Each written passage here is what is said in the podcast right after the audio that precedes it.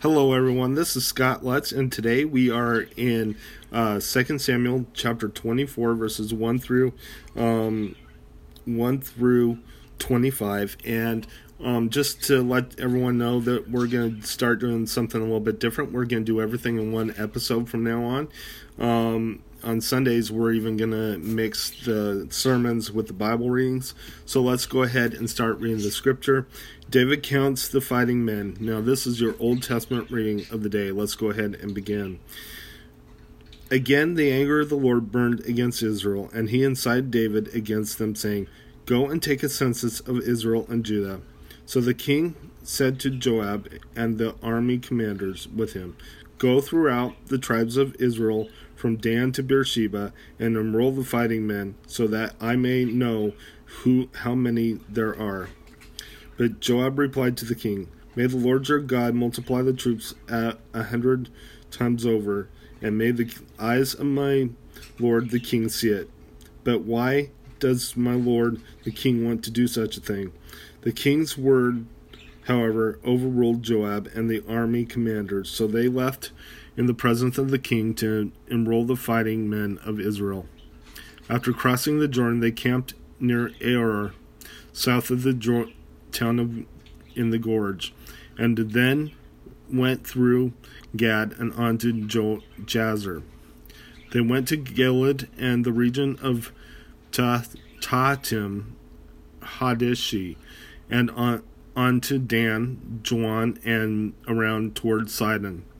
They then they went to toward the fortress of Tyre and all the towns of the Hivites and the Canaanites. Finally, they went on to Beersheba in the in the Negev and Judah. After they had gone through the entire land, they came back to Jerusalem at the end of the ninth month and twenty days. Joab reported the number of fighting men to the king. In Israel, there were eight hundred thousand able-bodied men who could handle a sword, and in Judah, five hundred thousand. David was conscience stricken after he had counted the fighting men, and he said to the Lord, I have sinned greatly in what I have done. Now, O Lord, I beg you to take away the guilt of your servant. I have done a very foolish thing. Before David got up the next morning, the word of God of the Lord had come to Gad, the prophet, David's seer. Go and tell David, this is what the Lord says. I'm giving you three options. Choose one of them for me to carry out against you. So Gad went to David and said to him, Shall there come upon you three years of famine in your land, or three months of fleeing from your enemies while they pursue you, or three days of plague in your land? Now then, think it over and decide how I should answer the one who sent me. David said to Gad, I am in deep distress. Let us fall into the hands of the Lord, for his mercy is great, but do not let me fall into the hands of men. So the Lord sent a plague on Israel for the, that morning until the end of the time designated, and 70,000 of the people from Dan to Beersheba died. When the angel stretched out his hand to destroy Jerusalem, the Lord was grieved because of the calamity, and said to the angel who was aff- afflicted the people, Enough, withdraw your hand. The angel of the Lord was then at the threshing floor of Araunah, the Jebusite. When David saw the angel who was striking down the people, he said to the Lord, I am the one who has sinned and wrong done and done wrong. These are but sheep. What have they done? Let the, your hand fall on me and my family. David builds an altar.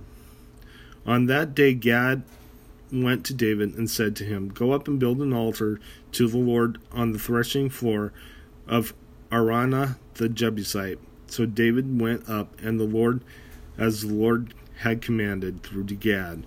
When Araunah looked and saw the king and his men coming before him, he went out and bowed down before the king with his face to the ground. Araunah said, Why has my lord the king come to his servant? To buy your threshing floor. David answered, So I can build an altar to the Lord, that the plague of the, of the people may be stopped. Araunah said to David, Let my lord the king take whatever pleases him and offer it up.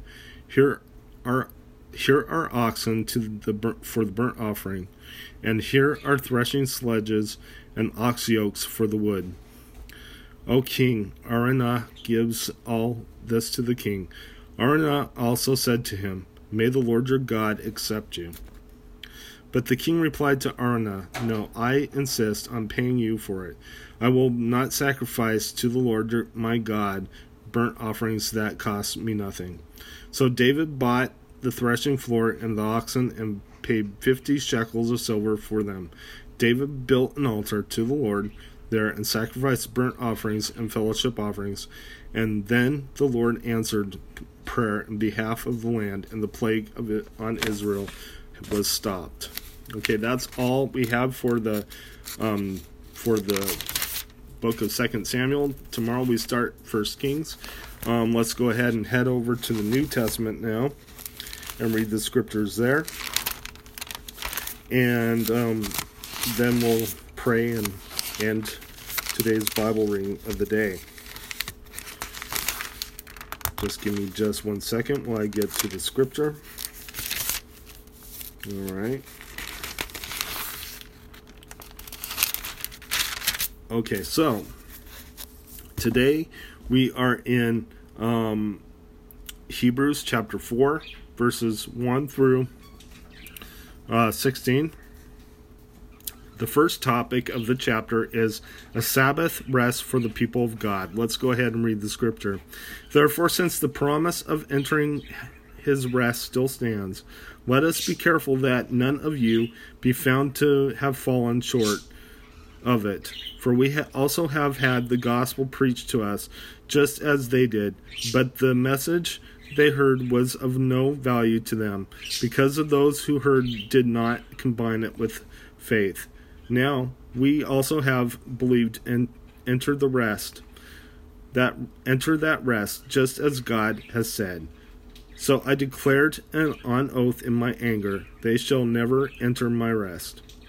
And yet his work has been finished since the creation of the world. For somewhere he has spoken about the seventh day in these words And on the seventh day of God rested from all his work. And again, in the passage about above his, he says, They shall never enter my rest.